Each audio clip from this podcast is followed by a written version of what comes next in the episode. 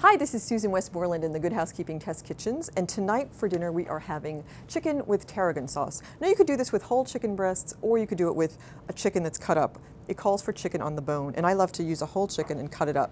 The one thing I do is there's really not a lot of meat value in the wingtips, so I like to cut them off and uh, put them in a Ziploc and basically freeze them for a couple of months until I get enough to make some broth. Sometimes I'll buy, if chicken's on special, I'll just buy whole chicken or chicken, um, whole chicken thigh quarters. Those make a really nice broth.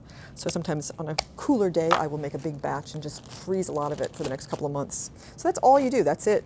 If you want to cut up the chicken, we might as well give, a, give this a shot. Uh, you want to just go right down the middle of the breastbone here. It's kind of fun easy to do. It looks it looks harder. Once you once you get in, you can just find exactly where it is, and that will take you right in half. See, there you go. And what you want to do then is you can just cut straight down the sides of the backbone here, and then you just flip it over, and you cut right in between where all the joints are. This is really simple to do.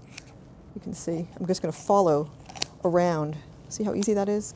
And that when, the benefit of this, if you want to do it, is that you get really nice pieces and you control the skin. Sometimes you buy a chicken and there's like it's like there's no skin on part of it or it's just all torn up. This is like, look how nice that is. So this is a fun thing to do if you like to. If not, you can just buy breasts on the bone and go from there. But remember, if they do have the wingtips, it's a great tip to just freeze them and make broth. This is Susan Westmoreland helping you take back dinner time. Enjoy dinner.